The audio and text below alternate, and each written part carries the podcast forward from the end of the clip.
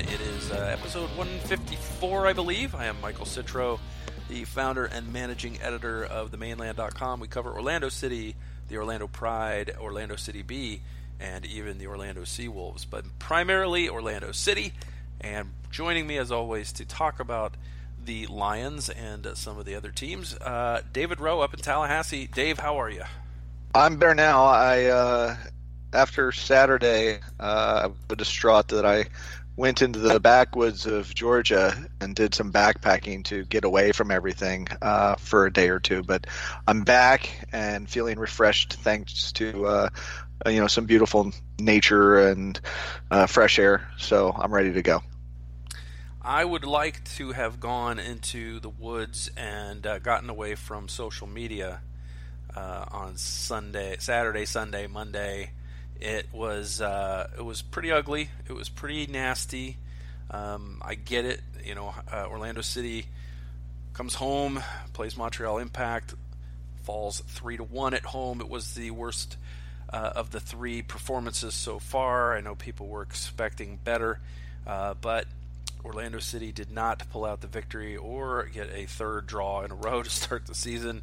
Uh, the Montreal Impact, in my opinion, Dave, one of the better teams in the Eastern Conference. They finished very strong in 2018. They have added some mm-hmm. very good players in the offseason, and they they were missing a player last year who has returned to the lineup. And I think that this Montreal team, if it stays healthy, can finish as high as I believe as high as third or possibly even second in the Eastern Conference if they can stay healthy. I I, th- I think very highly of this team. I may be proven wrong in the end, but I think if Ignacio Piatti, uh, one of the best players in the league, stays healthy, and all their other key pieces stay healthy, I think that they're a very very solid soccer team. They're they're playing better and better. And uh, they have uh, not. I don't even think they've played a home game yet this year. So if they can hang around this early part of the season and then uh, get some home games later. I think they could be a tough, tough team. But Orlando City largely uh, shot itself in the foot repeatedly on Saturday with really poor passing. It was an unexpected passing display. Uh, a little bit of a lineup change, Dave. Carlos Ascues gets his first uh, start, which, of course, now in hindsight, everybody was like, well, why did they tinker with the lineup? Uh, because well, because he wanted to get his better players on the field, supposedly. Uh, Carlos is a, a, presumed starter, so he is a guy who should be in the lineup, and at some point you got to put him in. You, you you know that he's probably going to be a little bit rusty to start, um, which he was. He, he, had a few turnovers and some bad moments, uh, but uh, I thought he got better as the game wore on. I thought he got a bit better at that, and um, it just was uh, it was a rocky start, and it took him a while to settle in. And um, you know, as for the other changes in the lineup, of course, Tesho Akindele was hurt, so uh, you put Dom Dwyer in to start the game. That's not a, a bad replacement, I think. Um, no, normally not. No. you, you've got four at the back. I think uh, Juan uh, you know, he proved that he was a little better option than Kyle Smith, so I think you got an upgrade there. These are not guys that were off the pitch. They they played quite a bit before. You had Chris Mueller back in the starting lineup, and he's played quite a bit this season. So overall, I think that the lineup tinkering and the change from a uh, three-five-two to a four-three-three a little bit overblown by people. It was just bad individual performances. I don't think the shape had anything to do with the the individual performances. Uh, this is not a team. These are not defenders who don't know how to play four across the back. Uh, I think um, the team, you know, pretty much came out and just didn't play well as as individuals. They they passed poorly. They made bad decisions. Part of that was Montreal's press. Um, one of the things about Maxi Urruti is uh, he's he's a guy that's been in Dallas. You didn't hear a lot about him because he doesn't score tons of goals. But one thing he does really well is he pressures the ball. He puts a lot of pressure on defenders, and the team worked on that. Uh, James O'Connor said after the game they they told their defenders Maxi Urruti's going to be on you, so you have to you have to be decisive, you have to be accurate, you have to play with some bravery and some confidence. And I don't think they played with bravery and confidence, Dave. I think that they played a little nervy, and it played right into Montreal's hands. Without a doubt. Um, you know, as you were saying, Montreal definitely looks like a very, very good team in the East, and uh, they showed it, unfortunately, against us uh, on Saturday. Um, what 19 shots uh, taken, 11 on target. Um, so it's you know obviously their their pressing type of play uh, is actually something you know O'Connor would like to see from us a little bit more. But uh, you know the whether or not they got warned, the the defenders uh, either didn't take it to heart or weren't able to put it into practice. And as you said, whether there was three on the back line or four, I, I don't think that that was going to make a difference as far as you know how.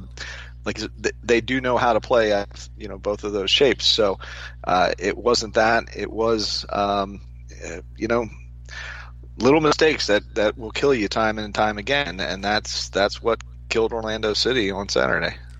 There was some early issues. Uh, Ascues's first touch of the game was a bad one, and, and uh, gave up a scoring chance. They gave up scoring chance 90 seconds or so into the game uh, off the kickoff, and that was a bad sign. But I thought Orlando kind of settled in a little bit. They got some scoring chances. There was a, a chance for Dwyer, and he he took a nice pass from Nani. It was a, a, really good job by Nani to read the play because Dwyer was in the six, but he was kind of covered, and Nani read his movement. He came back out of the six and up top, and Nani gave him a perfect pass, and Dwyer just fizzed one over the bar, and that could have been an early goal for Orlando.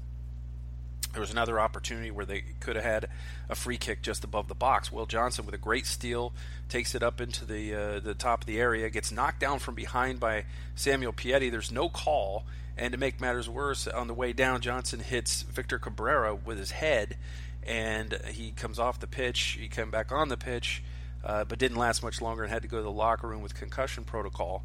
And that hurt Orlando in the midfield because, uh, granted, it was only 15 minutes, but Will Johnson was running everywhere and intercepting and, and, and just being a pest. And the Impact were having a trouble, some trouble dealing with him. And I don't think that there's a like for like switch on the bench. They end up bringing Cristian Higuita in, but that's not Higuita's game. Higuita likes to no. anticipate passes, step into passing lanes, go shoulder to shoulder with guys and knock them down. But he doesn't.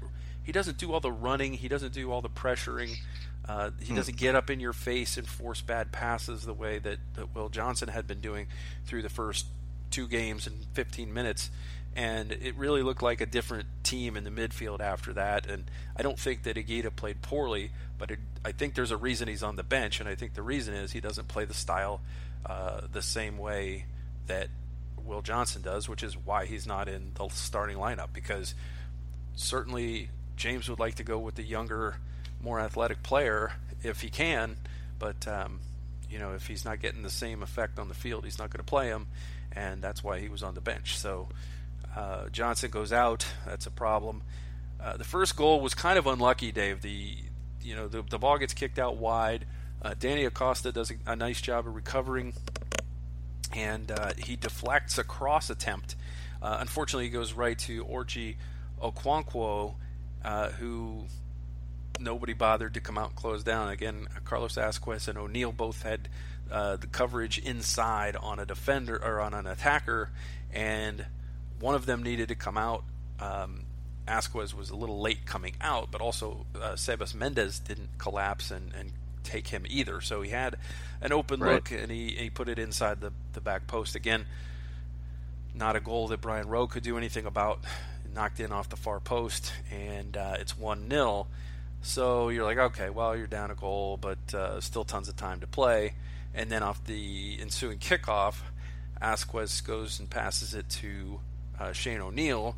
Shane O'Neill did point for him to pass back to, to the keeper, but by the time Ascues was already in the motion of making his pass, so there's no way he could have held up and passed it back.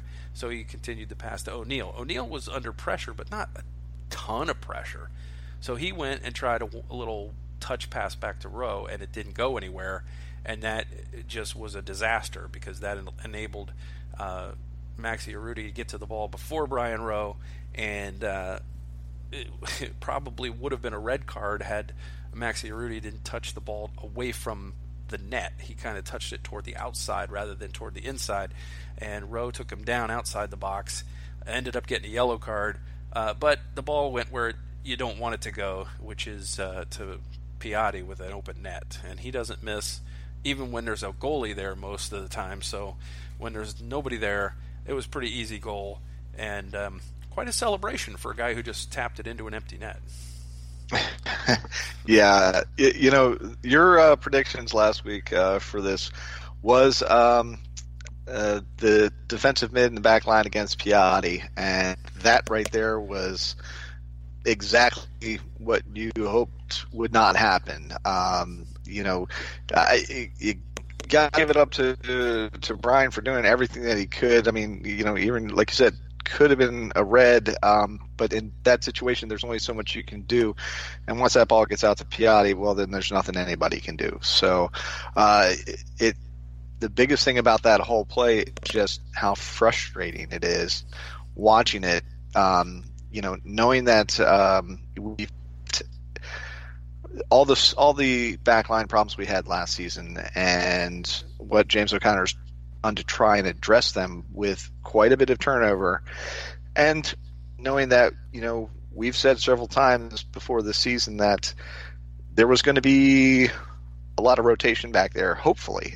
Uh, but like I said, Carlos just got everybody hasn't worked together yet, and it's this is the point where I'll say it's it's going to take some time. These guys got to get some playing time together, um, and unfortunately, that type of horrible mistake happened. Hopefully, we'll see less of it, and hopefully, you know, O'Connor will um, lay some uh, practice just down upon them. But uh, yeah, it's that's that's one of those things where you're just shaking your head after everything happens.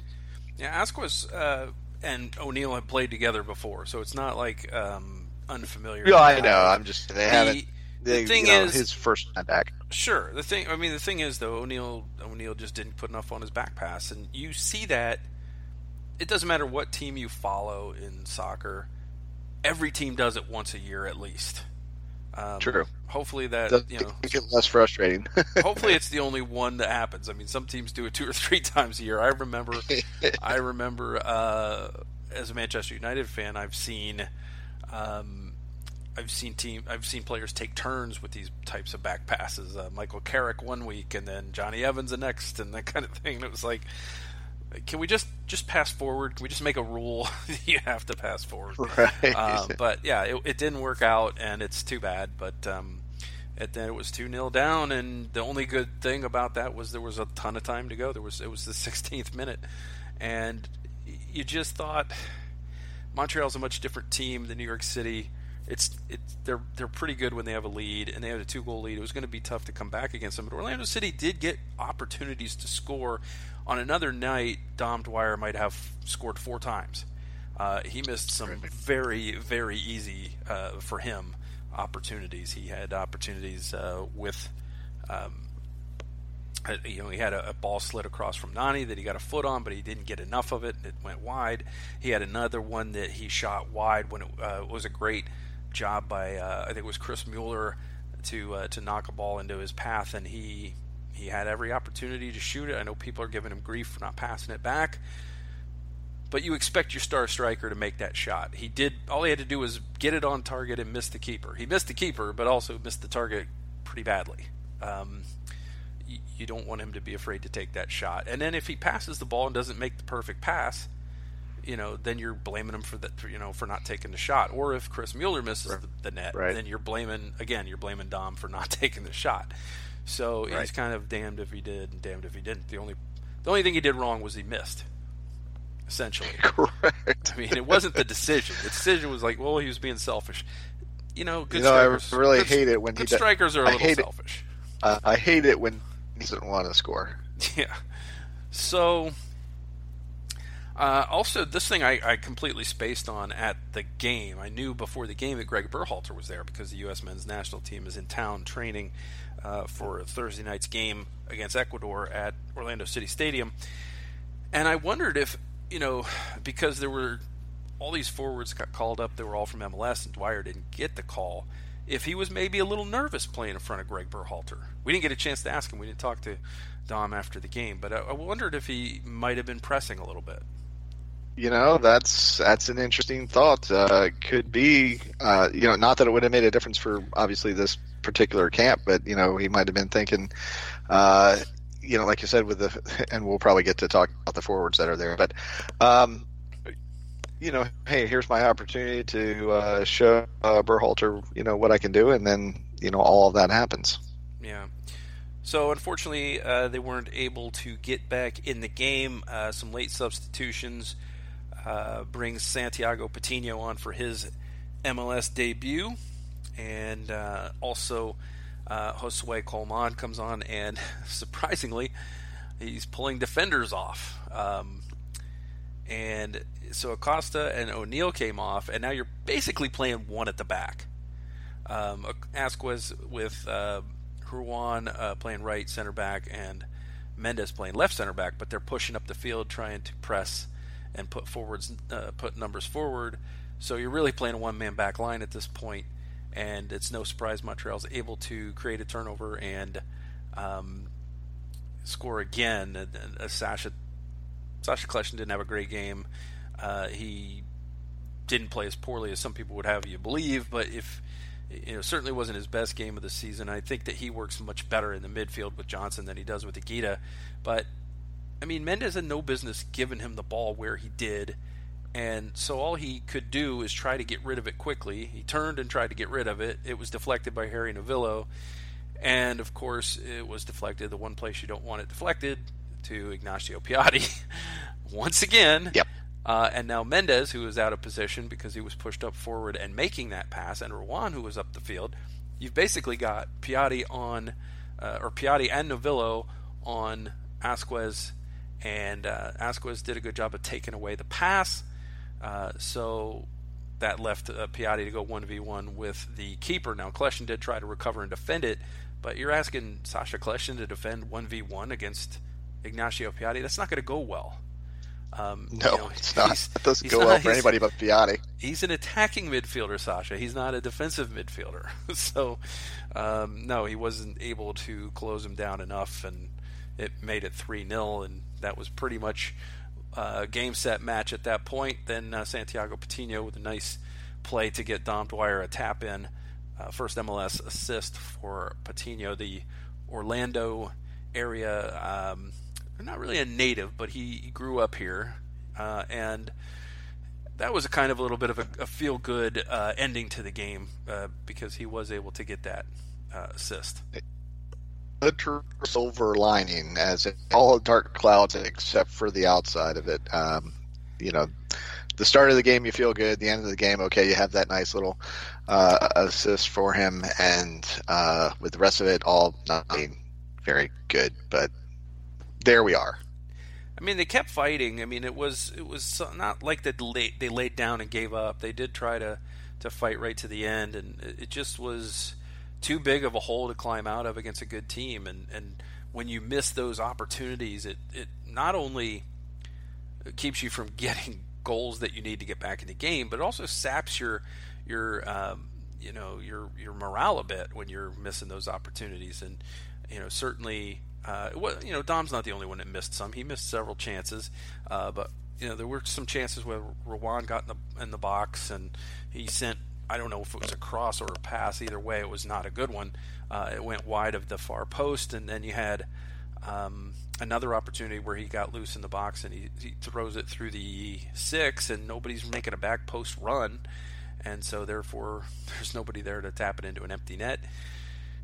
And you know, it, at the end, it, it uh, there was another opportunity for Orlando, uh, and this came in, in a little bit of a controversy, but there was a an injury to Novillo uh, on a 50-50 aerial ball that uh, Tim Ford blew the whistle.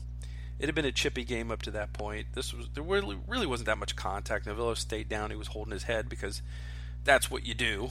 And sure, uh, he stops the game, and Orlando players are visibly upset. They you know they wanted to play on and get, keep getting on with it. They didn't want the time wasting. They were assuming, you know, not a real injury. He's milking this. It's time wasting tactics and that kind of thing. And probably they're right, but you know, the only one who knows for sure is Novillo. But right, right. Um, so there's a drop ball situation. It wasn't a free kick, but uh, Chris Nagita plays the ball forward to Patino, and Patino just takes the ball and he just heads. You know, he's a young guy, energetic. He he's enthusiastic. He's he wants to make his mark. He heads for the for the uh, goal. Uh, sends across to Dom, but he can't quite get his pass right, and it goes a little too far in front of Dom. So it wasn't. It, was nearly a, a, a, carbon copy of the the earlier goal with the tap in um, for Dom, but it was a little too far out in front. Then Dom recovered it, crossed it over the six yard box. Patino heads it toward goal and he actually hits Chris Mueller with the ball. Uh, and it probably, if Mueller's not there, it probably goes in and it's 3 2. Um, right. And uh, then, uh, you know, the ball gets knocked out uh, for a throw in, and uh, then it kind of became a little bit of anarchy, a lot of pushing and shoving. Of course, Montreal didn't like the fact that Orlando played the drop ball rather than uh, gave the ball up like you, you know, you're sporting uh, you're supposed to do in a sporting manner when the the ref stops play and says, "Here, I'm gonna drop the ball. You give it to the other team." And it would be interesting to know what Tim Ford actually said on that play because it looked like there was some confusion. James O'Connor apologized for that to Montreal after the game. He said that's not who we are. That's that's not acceptable. And uh, you know, clearly, um, the players on the field were not happy with the uh, with the Novillo their perceived or their perception of him uh, time milk, wasted, milking yeah. an injury and that kind of thing. So, um, but that doesn't excuse it. If if he was told to give it, you know, to to knock it down the field, you know, then he should have knocked it down the field. Or, um, you know, maybe it's just a matter of that's where he put it, and Patino just happened to be there and went, "Oh, look, I got the ball in the open field," and it took off. I don't, I don't know. We did, we actually didn't ask Santiago after the game because in in the the flow of the game, I, literally the entire press box was not really sure what had just happened. Um, but it was uh, it was interesting, and it would have been uh, it would have really riled up Montreal had uh, Patino's header gone in the net. But uh, it did not. The game ended shortly thereafter, three one win for Montreal and Orlando City. Dave, I hate to break this to you, not going undefeated in 2019. Oh man, you know, I had hope up until Saturday. Not really. Well, it's gone. And guess what? That means that uh, we don't have to worry about that. It means New York Red Bulls are next and DC United are next, so it's probably going to be oh. two more losses before we see any chance. Uh, I like to win. my answer better. Yeah, well, you would. It's a subjective thing. So we still have to do this man of the match thing, Dave. So uh, who's your man of the match for the three-one loss to Montreal? Uh, for me, it's it's got to be Brian Rowe. I mean, um, he had a ton of saves. I know that there are people out there who think that anybody who gives up three goals uh, shouldn't get man of the match. But if you stop as many as he did, uh, and only give up three, especially when some of them there's not a darn thing you can do about it. Um, and that's just the the shot stop. That's not even including the things he did. Um, you know, as far as uh, breaking up, you know, potential uh, shots. Uh, it's um, yeah. It, unfortunately, it was a no-brainer on that one. I, I, wish that there had been somebody else that had been a little bit more competitive for the man of the match, but for me, it's Brian Rowe. Yeah, I agree, and it's the caveat is obviously uh, he wins it by default uh, right? Because no one else really deserved it, and he kept the game from being, you know, five or six goals for the visitors. I mean, he really made some big stops. He made some big plays that weren't even saves, where he came off the line to get the ball first. Uh, one time with, where Piatti would have been in one on one, and he read the ball really well in the air. I thought he I thought he played really well, with the exception of his his distribution was awful again, especially in the first half. I think it, it was a little better in the second half. I think he he finished with around a 47% passing accuracy, which is not acceptable. But um, and obviously the three goals, eh, you're not going to stop any of those. I mean, he wasn't even in a position where he could do anything about the second one. He he he saw what was happening and he tried to make a play. And if he was a little faster. if he were half a step faster, he gets that ball right before Rudy does, and maybe uh, maybe diffuses the situation. But um, yeah. you know, at that point, you just want a guy to make a decision: Are you coming or are you not coming? And if you come, you better just keep coming because Right. you know a lot of things can happen. But if you if you change your mind midway, you're done. You're you're definitely giving up a goal. Um, you just have to cross your fingers and hope the guy misses the target. But uh, you know, uh, I can't fault him for any of the three goals in terms of being able to stop them, and uh, it could have been a whole lot worse. It, and we've given that to Bendik before in the past. You and I have given Joe Yeah. Bendik a, a man of the match when the team has gotten shelled, and, and he's kept them Mhm. from kept them from losing by five or six goals. So I think it's only fair that we do it here. especially since nobody else stepped up and anything better.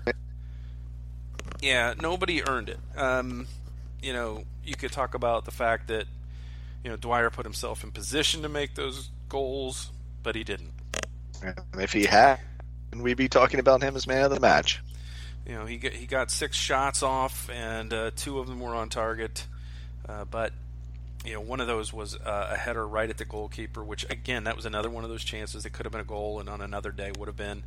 Um, you know, it's a, a game where Dwyer could have could have easily scored a hat trick and, and possibly more uh, with the opportunities he was given. Nani gave him two beautiful passes in this game, uh, but he wasn't able to finish either one. Um, anyway, that's it. Um, you know, there's a trip to Montreal, maybe get revenge, but other than that, it's on to the next one. Do we have to? Yeah, we got to. In fact, Okay. got to got to go do it against the Red Bulls. And uh, you know, fun fact: there won't be a Will Johnson because of concussion protocol. Uh, there won't be a uh, Sebas Mendez because he's on international duty, and he will probably be playing on Thursday against the U.S. Uh, and I'm not sure if Ecuador. I'm sure Ecuador probably has a second friendly lined up after that. But um, so he's probably not going to play. Uh, you've got also uh, Kamal Miller was called up to Canadian national team uh, as a replacement, ironically, for Will Johnson. So uh, Kamal Miller won't be available. So there's some guys that are out, and um, None of none of those are fun. yeah, it's and you're going on the road to play, you know, the Supporter Shield winners, and Right. they're kind of good. So Yeah, yeah, they. it's, it's not it's not great, Bob. It's definitely it's not great, Bob. Definitely not. We'll talk a little bit more about the Red Bulls later in the game. The Red Bulls, by the way, are two and one on the season, um, and then uh, of course, then uh, you got DC United the week after, which is a team that's two zero and one and tied atop the Eastern Conference, and has looked like one of the best teams in the league since getting Wayne Rooney last year. So, anyway, um, let's talk a little bit about get- the or- let's talk a little bit about the Orlando Pride, Dave. Pride with Yes, a uh, they announced a new roster uh, or some roster updates this week. Really, nothing earth shattering. They basically wanted to say, uh, "Look, uh, our international players have come back." And that, so that's basically what it was about. Ashlyn Harris, Al- Alana Kennedy, uh, Shelina Zadorsky, Emily Van Egmond, Alex Morgan, Cho- Chioma Ubogagu, and Marta all back. Uh, we've heard Camila is back in town. Not sure she's trained yet, but she's back in town after uh, some last minute green card uh, paperwork uh, back in Brazil. So it, the whole team should be here. Uh, defender Kim Reynolds has left camp. She was a non roster invitee, uh, but joining the camp has been uh, two new non roster invitees midfielder Leah Mohammed, Mohammadi or Mohammadi, I'm not sure which way that's pronounced, and forward Caitlin Farrell. And uh, they are from uh, Harvard and Georgetown, uh, respectively. And uh, the, uh, you know, both pretty decent college players that just didn't happen to get drafted. And Farrell not getting drafted was a little bit surprising. Um, so, uh, you know, one of those players that probably could have been drafted, but we'll see. And she fills uh, certainly a, a position of need on the Pride. The Pride definitely in need of strikers because they are going to lose uh, Morgan for the World Cup and probably a good Yep. chunk before that. And uh, of course, Chioma Ubogagu, if she's been playing up on the forward line, and if Marta's been playing on the forward line, um, then they're both going to be gone as well. At least uh, Marta for sure. Chi most likely. uh, all it would take would be one attacker injury for England, and she is probably right there in the rotation. So, um, oh, yeah. Um, yeah. it's going to be interesting to see if this team, uh, this Pride team, which by the way, the Pride go on the road this weekend, Saturday, they play at North Carolina for a, their first preseason game. So, good first test for Mark Skinner's group. Um, went to Pride Media Day last week, and it was uh, it was interesting getting to talk to them. Of course, it was weird because they, other than Ali Krieger, everybody that they brought in was somebody that had only been in town for like two days. it was like it was all the internationals, and yes, you want to talk to the star players, but it would have been really great if the Pride had given us somebody like uh, Dani Weatherholt, you know, somebody that you know that has been there in camp and has, has spent some time with Mark and that kind of thing. Some, you know, one of the one of the players that has been around, maybe a Toni Pressley or somebody. Uh, but I could actually tell you something. Yeah, yeah, exactly. So Skinner and uh, and, and GM Erik Ustruck were at the uh, the presser to kick off media day there, and it was it was interesting. They kind of made it sound like they've identified players that they want to maybe add or, or positions at least that they want to they want to bulk up, but they're they're giving people a chance to win those jobs at camp, and it looks like with an international slot that was earned on the Christine Nairn trade, um, and now maybe Camila freeing up a, another international slot. It looks like maybe a couple of Mark's old uh, players over at Birmingham City maybe coming over here, or maybe somebody from Wolfsburg from that new partnership. Uh, but it, it there should be some additions, and hopefully not players that are going to be gone during the World Cup. Right. Well, we talked about this before. I mean, having having trialists, uh, you know, and to do that um, having others trying to earn those positions. That's that was completely what we expected with uh, this World Cup year. So uh, you know, none of this is surprising. Um, yeah, we already know a ton of people are going to be uh, out on the internet for good part of the year. So uh, you're going to see these other players. Um, how well Mark Skinner is able to identify the people he wants to work in his system, that will go a long way towards uh, how the Pride do this season. Um, it's it's one of those things where, of course, you know, we're big fans of the U.S. Women's National Team, and uh, you, you, hate to see, uh, you know, Harris and uh, go, and of course, we even more when the uh, women who play on teams that are not the U.S. Women's National Team go because we'd really rather they stayed with the Pride. But uh, it's uh, it, it's the quality of this, this season, and um, you know, t- I guess take the opportunity to um, see some of these other players who you know you might not have been able to be, and who knows? You know, out of out of that, we we get some. Uh, who really impresses and is able to you know, stay on even after you know for next season after uh, everybody gets back. Absolutely. So uh, Pride got a first preseason game coming up. I did ask uh, at the press conference if there was. Um, I asked Erik Ustruck. Uh, he said the next few days they should have the f- full preseason schedule out.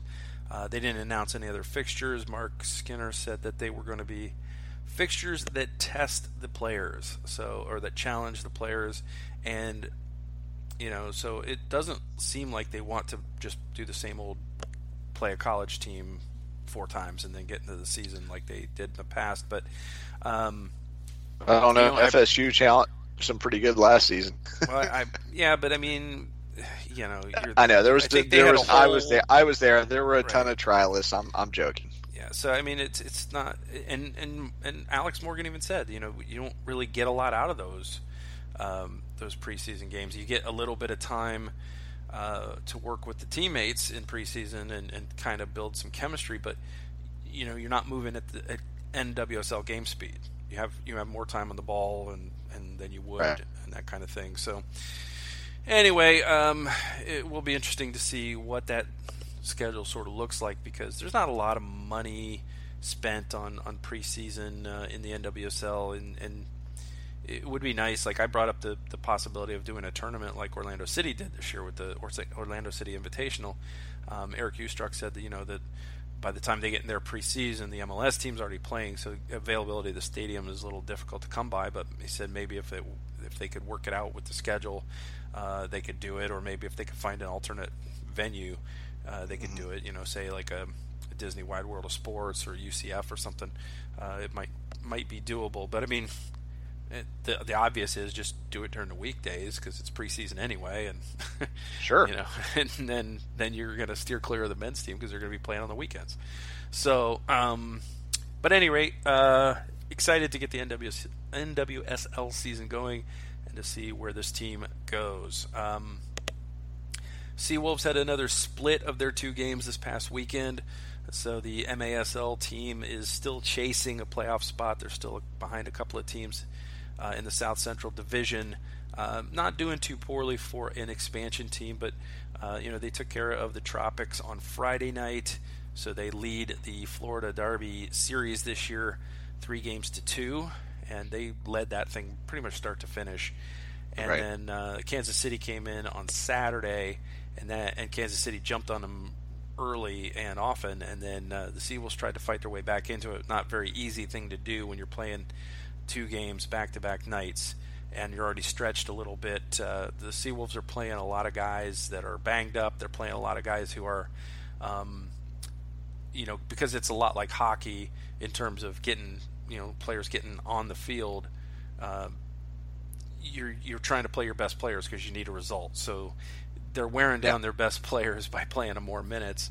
Uh, they're trying to do what they can to save them as much as they can, but I mean, at this time of year, it's just a lot of wear and tear on these guys, and there's not a, there's not the depth that some of the teams that have been around have, and uh, they just added some new guys recently, four new guys, but uh, they haven't had time to gel yet too much either. So it's one of those things where if if they can survive this inaugural season and and get into next season, they may be able to build a little bit of a deeper team, and you might see a little bit better results next year. But they've been in just about every game this year, Dave. They've been, uh, you know, even games that they seem like they're out of, when they're down five or six goals, they somehow find a way to battle back and to get back in these games. And and you know they don't always pull them off, but sometimes. Um, you know, it's just a matter of uh, you know a bounce here or there could have been the difference in in getting them over the hump. So, uh, I mean, still fun to in watch. my estimation, yeah, I was going to say station. I think they pretty good for an expansion team. Like you said, they've been in games. Uh, it is a blast to watch. So, uh, uh, well, sorry, probably shouldn't use that since Baltimore is that. Uh, it is a lot of fun to watch. Um, you know, and if you haven't been doing so, I mean, obviously for those of you in Orlando, uh, it's a cheap night out. You know, go go support the team. For those like me out of uh, you can find online and and watch in the comfort of your home. So um, anytime you've got a you know uh, inaugural season like that uh, on an expansion team, you're going to get what you're going to get. Enjoy the ride. Yeah, they're they're very much in this thing right now. The top two teams from each division make the playoffs. The Milwaukee Wave have uh, run away with the division. They're 17 and three, and they are atop the division. And uh, they uh, have already clinched the spot. Now, the second place team is Kansas City would have been really huge if, if Orlando could have beaten them on Saturday, but they did not. So Kansas City 10 and 10 is sitting in second place. Then St. Louis has played two more games than anyone else in the division, and they are 10 and 12. And then Orlando sitting at 8 and 10. So Orlando has two games in hand on Kansas City and four games in hand on St. Louis. So they have the games available to them that if they win them, they can pass all these teams pretty easily. But they have to win them, and they they only have like six games left. They're they're going to have to uh, probably win. I think four might do it, but five would really do it. But that's not going to be easy because they do play. I do believe they play Milwaukee again, and uh, but they do get to play Florida again at home, and they have done pretty well against them. So uh, it so just comes down to say there's a chance. Yeah, and they got to beat Kansas City. That's a very important head-to-head game uh, coming up. So, um, and they play. I think play a couple of couple of out of division games. Harrisburg is a very beatable team. They're seven and twelve. They play, uh, but they do play at Baltimore, and Baltimore is a very good team as well. They're thirteen and six, so uh, that's going to be difficult as well. So they're going to have to steal one either against Baltimore or Milwaukee, I think. But it's doable, and it's uh, doable. It's it's probably just going to come down to the just the wear and tear on the star players, um, and, and the fact that they had to play so many back to backs down the stretch. In the end, will probably keep them out. I'm guessing, uh, but a really valiant effort for this team, especially with um, you know, they started the season without Victor France. He was hurt. He came back in. He got hurt again. Thiago Freitas has been playing with two bum knees, and it's kept him out at times. And even when he's been on the pitch, he's the, the poor guy. I think was in St. Louis or Kansas City a couple of weeks ago. He could barely walk. I mean, he he was on the field. He was playing, but he did not look good, and uh, it was uh, it was sad to see, but. Um, anyway, the, the, the Seawolves have been, uh, they leave it all out on the pitch, and uh, they're fun to go see. So go see them while you still can, because the season's winding down. Yeah, it's a good absolutely. segue, Dave. I think that's a good segue to talk to our guest tonight. What do you think? It's almost like we're professional. No, it's not like that at all. But let's get to our special guest. We'll do that right after this.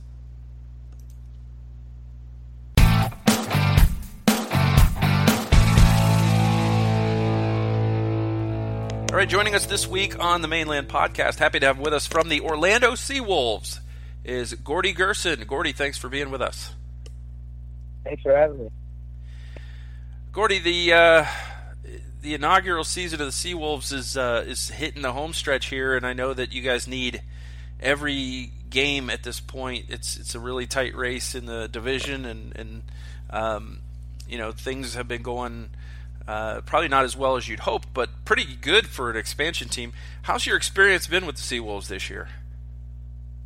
Uh, you know, it's it's been a good experience. I mean, we've we've had some some ups and some downs as you know every team has had in this league, but we've we've gotten through it together, and it's nice. And you know, we've been through so much together that at the same time, it's you know, it's sad to see us not doing so well or as well as we'd like ourselves to be doing.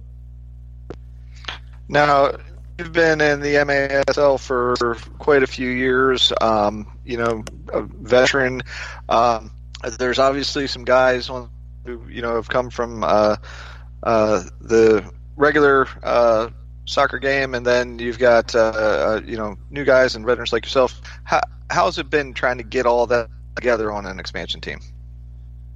Oh, I mean, it's at the beginning. You know, first first week it was a little struggle. Guys are doing different styles, and it's you know it's changing everybody's game. But little by little, we were adapting more and more, and it started to show in our results, and it started to show in trainings, and and it's it's really it's really cool to see actually the the difference of the game and how the adaptation works. But once the guys get it, and the more repetitions they've been in, and the more times they've seen a a top of the box set play or a man down power play is, you know, those those things are really key to the indoor game. So once I think these guys keep getting more reps in these situations, I think I think we're just going to keep getting better.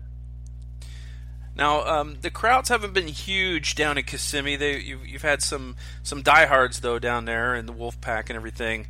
Uh, how has you know the Central Florida area here? How how how are you? How are they, the fans, embracing the indoor game? Because it's kind of new for those of us here in the Orlando area. Uh, to the people we talk to, I'd say most of them love it. I mean, obviously it's it's a different game than outdoor, but to, to be honest, it's more exciting to watch. There's more goals. It's fast paced. It's hard hitting. It's it's just a different type of atmosphere. And on top of that, uh, you know, we're always willing. We're meeting the fans after the game at the Heritage Club. We always, you know, sit down and talk and spend time with with the people that give back to us that come and watch us. So I think it's a different kind of vibe than outdoor. But at the end, you know, it's more family friend friendly and it's always a good time. Um, when we talked to Tom at the beginning uh, or prior to the season, he uh, told me I, I need to come down from Tallahassee. Unfortunately, I haven't been able to make it. His pitch was uh, was uh, cheap beer and fast uh, fast paced play. Uh, what would you add to that? Uh, I would say the physicality of the game is completely different. Um, you know, you're constantly one on one with somebody, going up into a battle, up against the boards. You know, it's it's it's a lot similar to hockey and basketball. Just just fast paced. The ball stays in play most of the game, and and there's a lot of goals. So Gordy, you're uh, you know in a, in a season like this, you're you're among the league leaders in goals and points, but uh, I'm sure you would you would probably give some of that up for for more team success. Are you seeing uh, around the league? It, it seems to me like there's there's a couple of really really strong teams like Milwaukee and, and San Diego, and then everybody else is kind of fighting for to be at that next level. Is that kind of what you're seeing, and, and how do you how does the rest of the league pull up to those teams' level?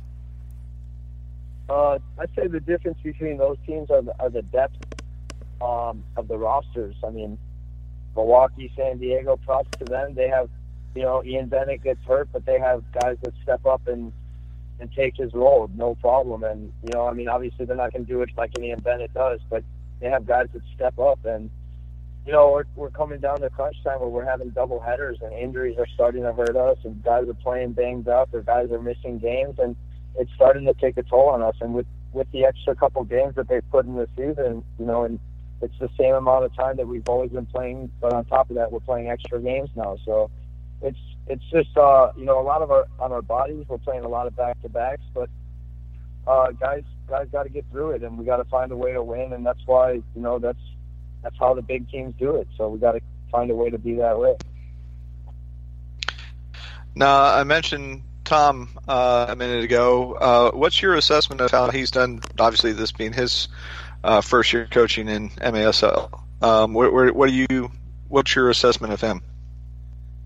Um, have mad respect for Tom. I think, you know, I think he's done a lot of compared to the day one to now. It's you know, it's night and day, and I he keeps watching the Milwaukee's and the San Diego's and and the Baltimore's, and he keeps coming up to me and he's asking me questions about film that he's seen and and stuff like that. And and I really respect all the time that he's put in, and and he's starting to learn the game more and more every day. You know, sometimes he he comes up with a good idea that we end up using, it works for a goal, or he's he's starting to understand we need more possession, and and he's starting to become a, a true MASL coach. Now, Gordy, you uh, you talked about the injuries and some of the absences. You just had your recently uh, played your hundredth game in MASL, and I know that uh, you guys have been uh, you know, you've been playing banged up. You mentioned all the back to backs. It, it's on the one hand you've got all these games in hand to try to catch up to the teams in front of you, but on the other hand, it's very very difficult on that second day on back to backs, especially when you're playing teams that that did a lot of back to backs early in the season. They're better rested. Uh, no, you know, no Tiago Freitas for part of this uh, recent stretch. No uh, Victor France for portions of this season. How how badly uh, have you guys missed those guys this year? Because you, I mean, you're only you've been in every game just about. I mean, there haven't been many blowouts. You guys have, you've, have had played a lot of close games. Yeah, I, um, honestly, I think you know, missing a Tiago every every game he's not on the field is is always a downfall for us. He's definitely one of the top players in the league.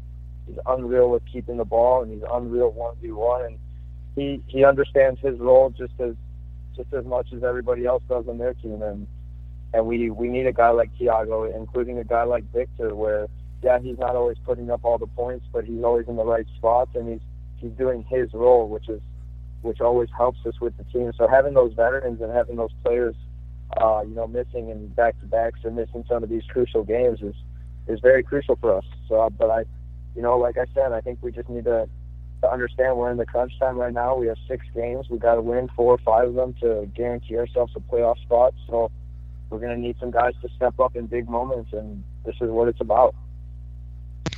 Well, speaking of uh, of that and making that final push, um, what are the, uh, the the key factors? Uh, you know, obviously, you know, like say guys need to step up. But, you know, what what in particular does the team need to do to get those results? Uh, you know, we just we need to possess the ball a little bit more and be a little bit more patient. We need to make sure that we take care of all of our games. Obviously, we've got to take it one game at a time. We have three double headers, so we have six games left, and uh, gotta win the one against Kansas City. That's obviously the most crucial game in the series, and we just got to make sure we end up with more wins in them at the end of the season.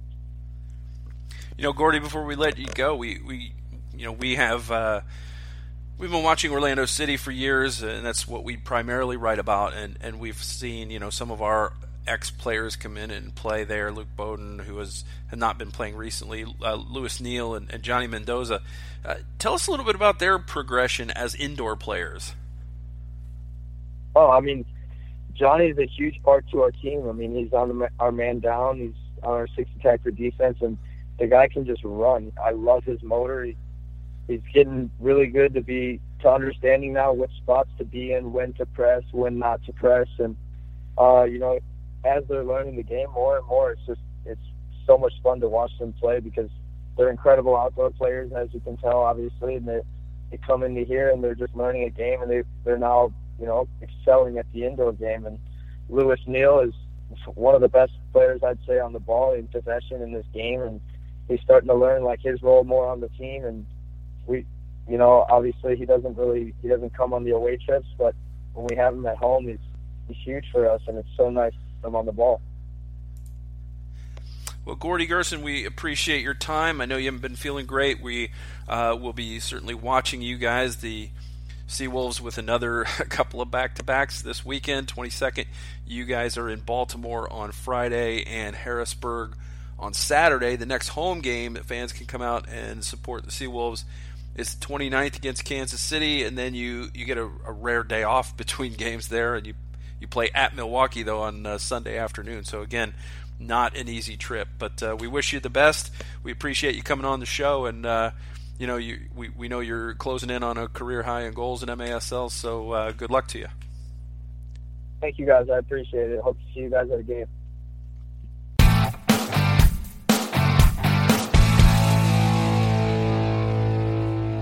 All right, thanks again to Gordy Gurson for uh, being with us on the show. We we understand he's been under the weather today, so we really appreciate him being on.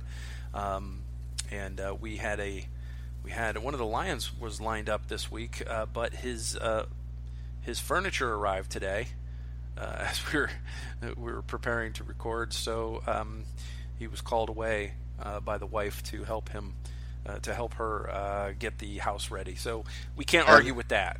I was going to say about both men. Um, the one that didn't make it, he was a pro because what his wife told him. Uh, and Gordy was a pro for coming on, not feeling on, still doing the interview. So you know, kudos to both. Absolutely. So, Dave, let's get to some listener mail. There are two ways that people can ask us literally anything here at the Mane Land Podcast, and we will give you an answer. Whether it's the right answer or not, you will get one. We will give you an answer, we promise. Uh, there's two ways to do it. You can do it on Twitter. We are at the Mane Land, and uh, you can hit us up, the Mane Land, uh, at the Mane Land with the hashtag AskTMLPC, which TMLPC, of course, is shorthand for the Mane Land Podcast. So AskTMLPC hashtag on Twitter, or you can email us, themaneland at gmail.com. Ask us anything, we'll answer. Uh, okay, so this week, Dave, I only saw one question. Uh, that's all I saw on Twits. And it was from uh, a guy who gets he asks friend of, he's he, he's acts he's definitely a friend of the podcast. He's friend of the podcast. Asked us a lot of questions over uh, the past um, I don't know how long we've been doing this. Way too long. Uh, Ryan Smith is the the reader or listener maybe maybe he reads us, but he definitely listens to the podcast. Hopefully both. Yeah. yeah so uh, we will we will answer Ryan. Let Ryan's us know question. in the comments section of one of the articles. Yeah, ask us, Ryan. Ask, let us know if or if you're just a listener or if you're also a reader. He's a he's a Twitter follower, so there's that. Yes. Okay. So anyway, what does Ryan have to say? Ryan says hypothetical: Orlando City Stadium finally sells naming rights to become blank Stadium. What is the funniest legit sponsor name you can imagine? And two, what would you actually like to get? Um, mine um, oh man, I think they might actually be both. Um, I would love it to be Pub Sub Stadium, and obviously Publix would be the sponsor, but we wouldn't even put on the on the building. It would be Pub Sub Stadium. Uh, I think it flows really well. Uh, if you're in Central Florida or if you're in Florida for that matter, you know what they're talking about. It's funny and it's cool, and we already have a partnership with Publix, and then you can get pub subs stadium. I think it's a win-win-win. All right, uh, I like the idea of the name Publix Park as a stadium name would be great. Uh, I think way rolls, more fancy than mine.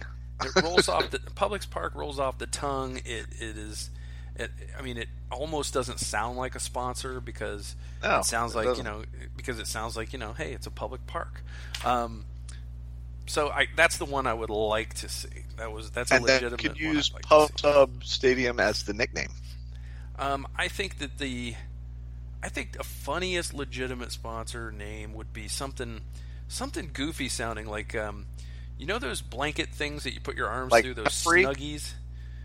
You know the snuggies that they sell on TV. Yeah, Like Yeah. Snuggie, st- Snuggie Stadium would be funny. That would sound funny to me. I would laugh. At, I would laugh at that.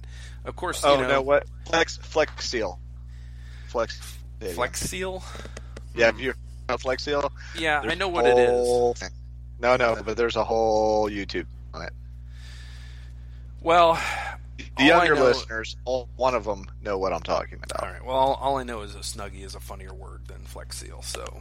Okay, But uh, yeah, it's it's uh, something like that would be funny. Of course, we could go we could go the basketball route and and really um, you know you know Viagra or something like that. But that would be kind of sad, actually, more than funny. I think you and I would both like it if you know if one of the breweries stepped up and did something. I mean, Brew Hub Stadium, or uh, what's what's one of the other big ones down there? Um, Well, I mean, there's Orlando Brewing. Cigar City Stadium. Well, I no, no. I mean, we're gonna have to go for somebody to naming rights. They're gonna have to have a lot of money. I'm thinking maybe Cigar they City. are, they are. But I can always, uh, I can always uh, hope that some of these local breweries hit it big. But uh, yeah, it, it would be it would be kind of cool. But I mean, a lot of people like to talk, Dave, about the stadium naming rights not being sold, and I'm just enjoying it being called Orlando City Stadium before it's called something like Seat Geek Stadium, Or I mean- Mapfre. Map Free. Yeah, Mapfre. Map It's, free, um, whatever. I don't like Yeah, it. I don't like it. It's yeah. There's nothing to complain about with Orlando's new Stadium. Yeah. So I mean, uh, sure, it's less money going into the front office, but at the same time, you know, you get to enjoy a, a, a good name rather than something goofy that you have no control over. What we're So- saying is keep it classy. Yeah. So anyway, thank you, Ryan Smith, for being the only one to ask us anything this week. At least I, I believe you were. I didn't see any others. So if if you sent us a question, I didn't see anything either. if you sent us a question, it got lost somehow because I haven't seen one other than that. So Or why ask us a question? yeah, ask us a question, ask us anything. The Mane Land at gmail.com or on Twitter at the Mane Land with the hashtag AskTMLPC. All right, Dave. Um, so before we get to the New York Red Bulls game this weekend, uh, let's talk a little bit about the other game going on at Orlando City Stadium, soon to be named Snuggie Stadium or Publix Park or something. Um, this Thursday, the U- U.S. men's national team is in action against Ecuador, and Sebas Mendez is coming to terrorize the United States. Um, Mhm. you're not coming down from Tallahassee for this game, are you? I had originally planned on trying to make it down for this one, and then events conspired against me. So unfortunately, no, I will not make it down. I'm actually working that day, which is weird because usually that Thursday is my day off.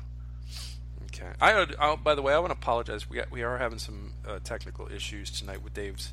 Some of Dave's Oh. uh, some of Dave's stuff is kind of garbling for me. It's like two words are kind of squishing together when he talks. So um, uh, I don't know, Dave, if it'll help you if you speak slower, but um, maybe. Can you hear me now? Yeah, hearing isn't the problem. The problem is that Skype is doing weird things to your voice tonight. It wasn't in the first I segment. will. Speak slower then. anyway, the uh, yeah, I'm going to the game as a fan. Our Scott Crumbly has a, a credential. He'll be covering the game and recapping it, um, doing the live tweeting thing. So we'll still be able to bring you coverage. Uh, I'll still be able to actually go and have some fun, maybe. Although who knows? Because the forwards that got called up are not uh, not. They're leaving, they're leaving a lot to be desired, Dave. Are you saying that you don't? You're not looking forward to Gyasi Zardes?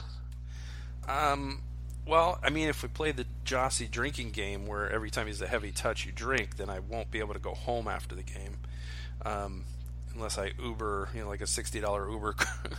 that wait, no, you're making a big assumption that you would be able to actually work your phone enough to get an Uber after playing that game. That is an assumption. That is yeah. absolutely. Because it's uh, a lot of heavy. That's a lot of heavy touches. Yeah, you know, I'm, I'm just Gyasi just doesn't do it for me. Anyway, Paul Paul Arriola has been playing well for DC United. Uh, yes. Corey Baird of Real Salt Lake, Jonathan Lewis of New York City FC, and Jordan Morris, who also has been playing quite well for Seattle. Uh, Christian Ramirez and Zardes, of course. Uh, no Jozy Altidore, no Bobby Wood.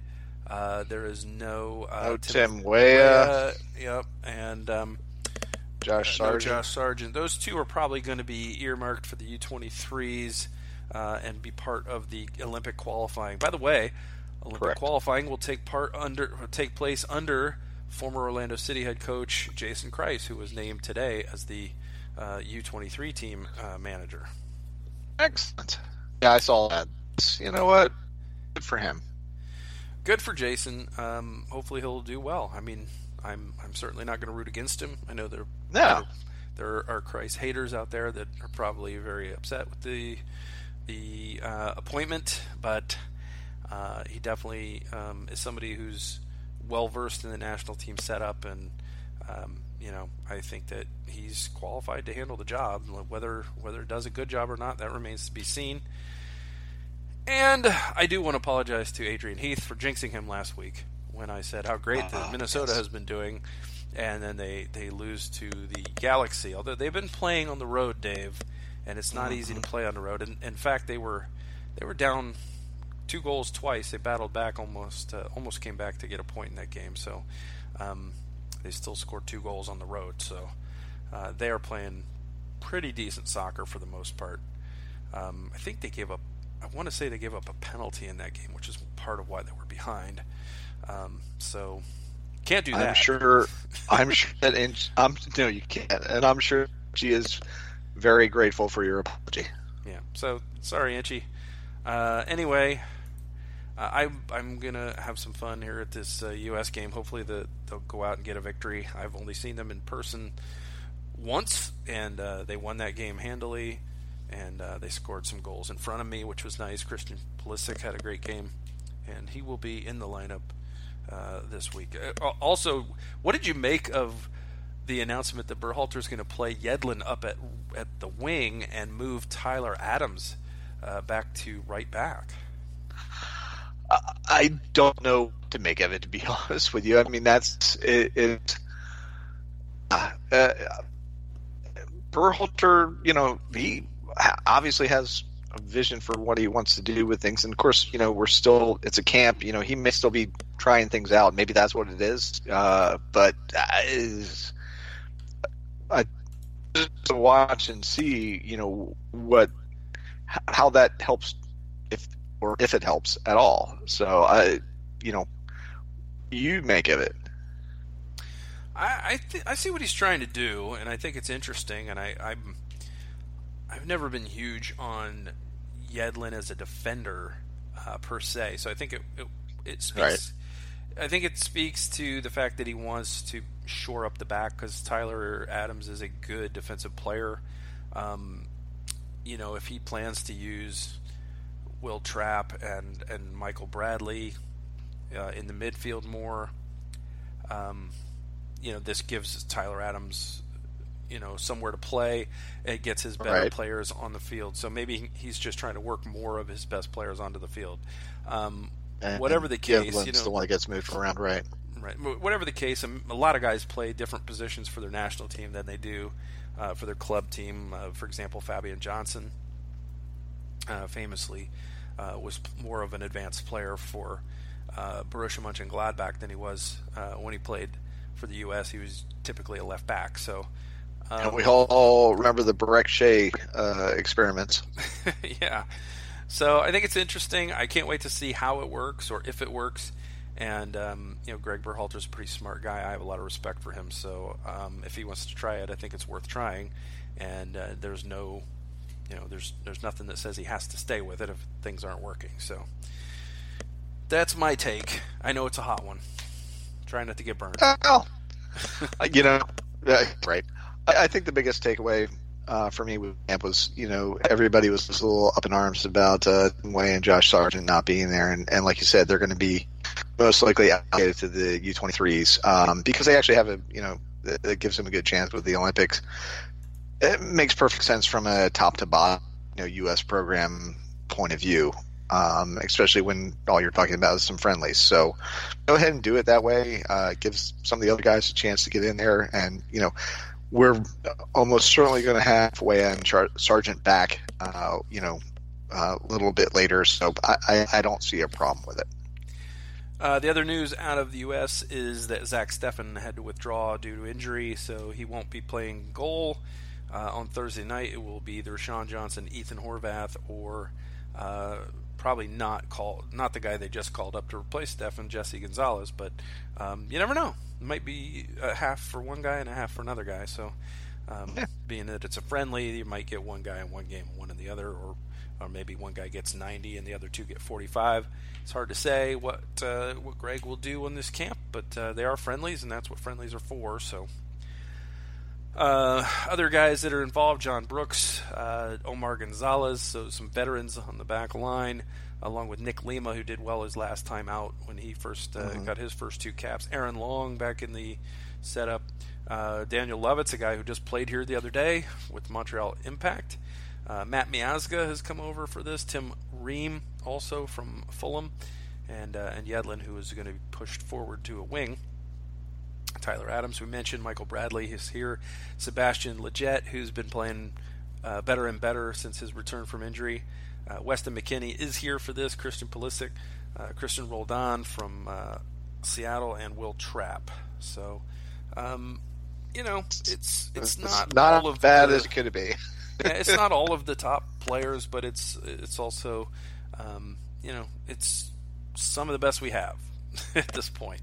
So, um, a, a, truer statement has never been said about the U.S. men's national. Yeah, so we'll see what happens on Thursday. I'm looking forward to to checking it out. And I'm hoping that the the team, or I'm I'm hoping that the city turns out for the team. I know it's a weeknight, but um, I think only 12,000 seats were sold in advance as of uh, day before yesterday. I want to say.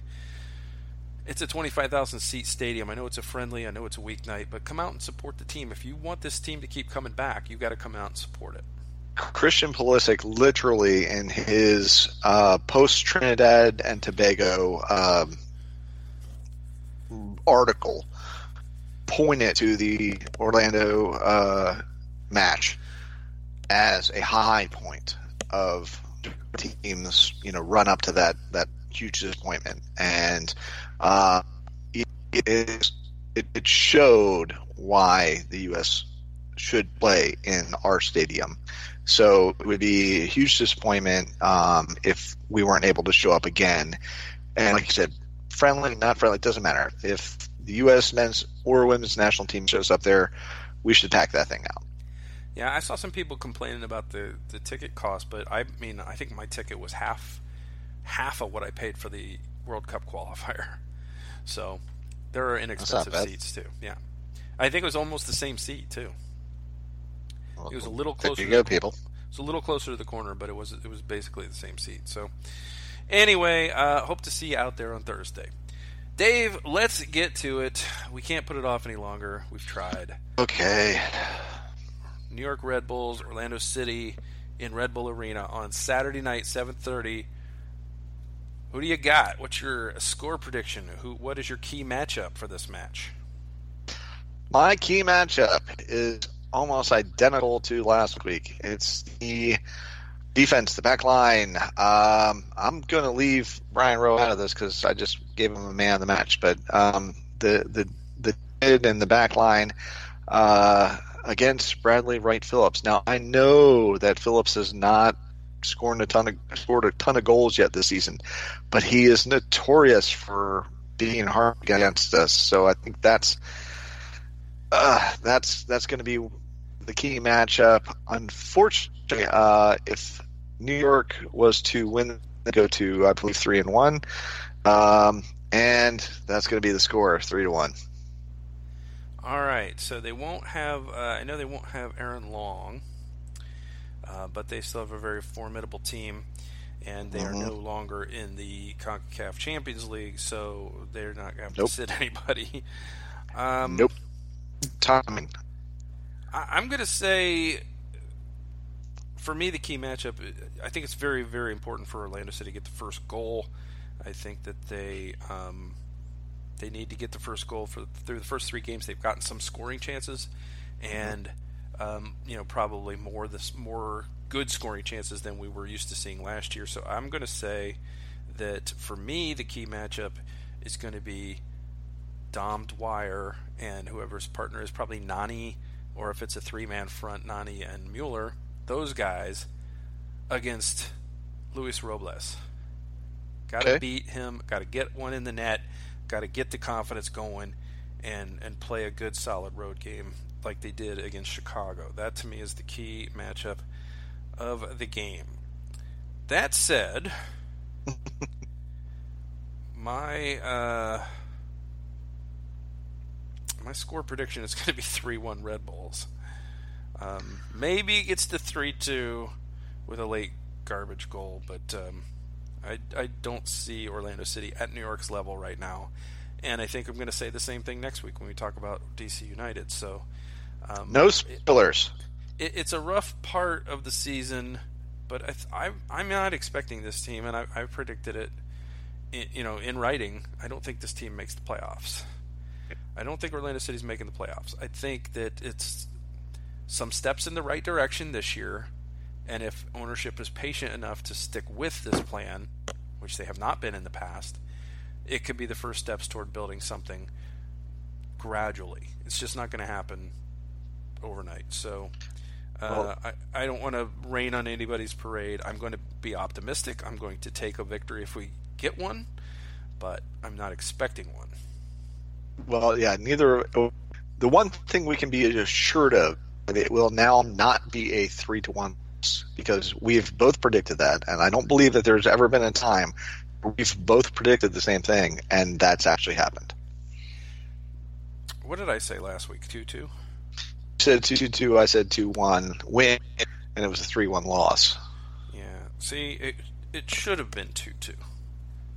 It Yeah, just wasn't. You were clo- you were absolutely way closer than I was, without Well, a doubt. I mean, if, if I mean, to be fair, I'm game the I'm the only one that has a right prediction so far this season. So this season, yes. I think I was right once or twice last year. you were you were. All right, well, that's going to do it, Dave, because we don't have any new uh, iTunes ratings. If you want, if you like what you hear, and God help you if you do, um, give Hey, us you're a, not judging. We're not us- judging. give us a rating or review on iTunes. By the way, Dave, we're no longer an average five rating. We are now an average Uh-uh. of four and a half because we've gotten a three star rating and we have gotten a four star rating uh, within the last. We won't weeks. read it, and we're definitely not going to read those. No. If you give us a rating of five stars and you leave us a review, we will read your review on the air. So that's our promise to you. Uh, but, you know, feel free to give us whatever rating you think we deserve, and hopefully it's a good one. And anyway, the more ratings and reviews we have, the better uh, it is for us to get in front of more people, and uh, it raises our profile and that we can we can reach more folks, and that's what we want to do. We want to reach more folks. Yes, am more than I- the five of you that we talk to. I'm I'm tired, Dave. Let's let's wrap this up, shall we? Let's wrap it up. Let's do it. I'm tired too.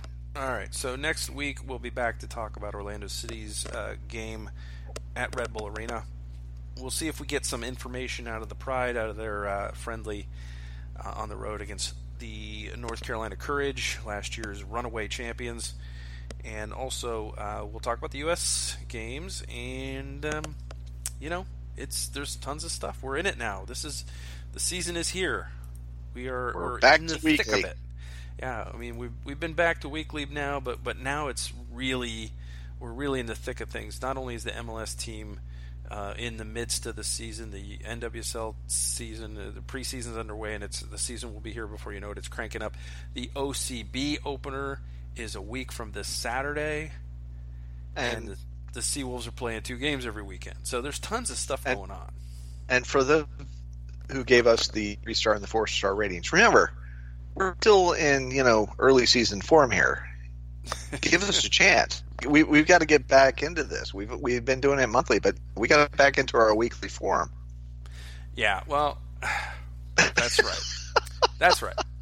That is It was true. worth a try. Yeah. So no, uh, and we'll try to fix whatever's going on with, with Dave's with Dave's Yeah. Skype. Oh, it, it, it was so good in the first segment, and um, it's not that good in the last segment. But I plan to have more time on my hands to plan more and to to do a better job on the podcast and to get you the guests you deserve, folks, because that's that's part of my job here. And uh, also, And- I've finished painting my man cave. And I will go get a new microphone headset if I have. I don't think it's your microphone, Dave. I think this No? is just a bad connection. I think you, for whatever reason, this is you know some Skype calls are perfect and some Skype calls are Some not. are not. Let's blame Skype. That makes me feel better. Yeah. All right. Well, I'm going to get out of here because every time you talk now, I cringe. Not because of you, but because of the connection. Anyway, that'll do it. Please read our stuff on themaneland.com. Uh, you can like us on Facebook, follow us on Twitter, and uh, of course, uh, subscribe to the podcast and leave us that review. And we will we will read it on the air if it's a five star review, or at least give us a rating and we'll be back next week to do it all over again. You can find Dave at Mane Land Dave on Twitter. You can find me at Mane Land Michael, and uh, you of course can uh, follow the Mane Land uh, main main uh, account at the Mane Land, and that's going to do it. We will see you next week. Signing off, episode 154, the way we always do, by saying, "Go City, go Pride, go Seawolves, go OCB."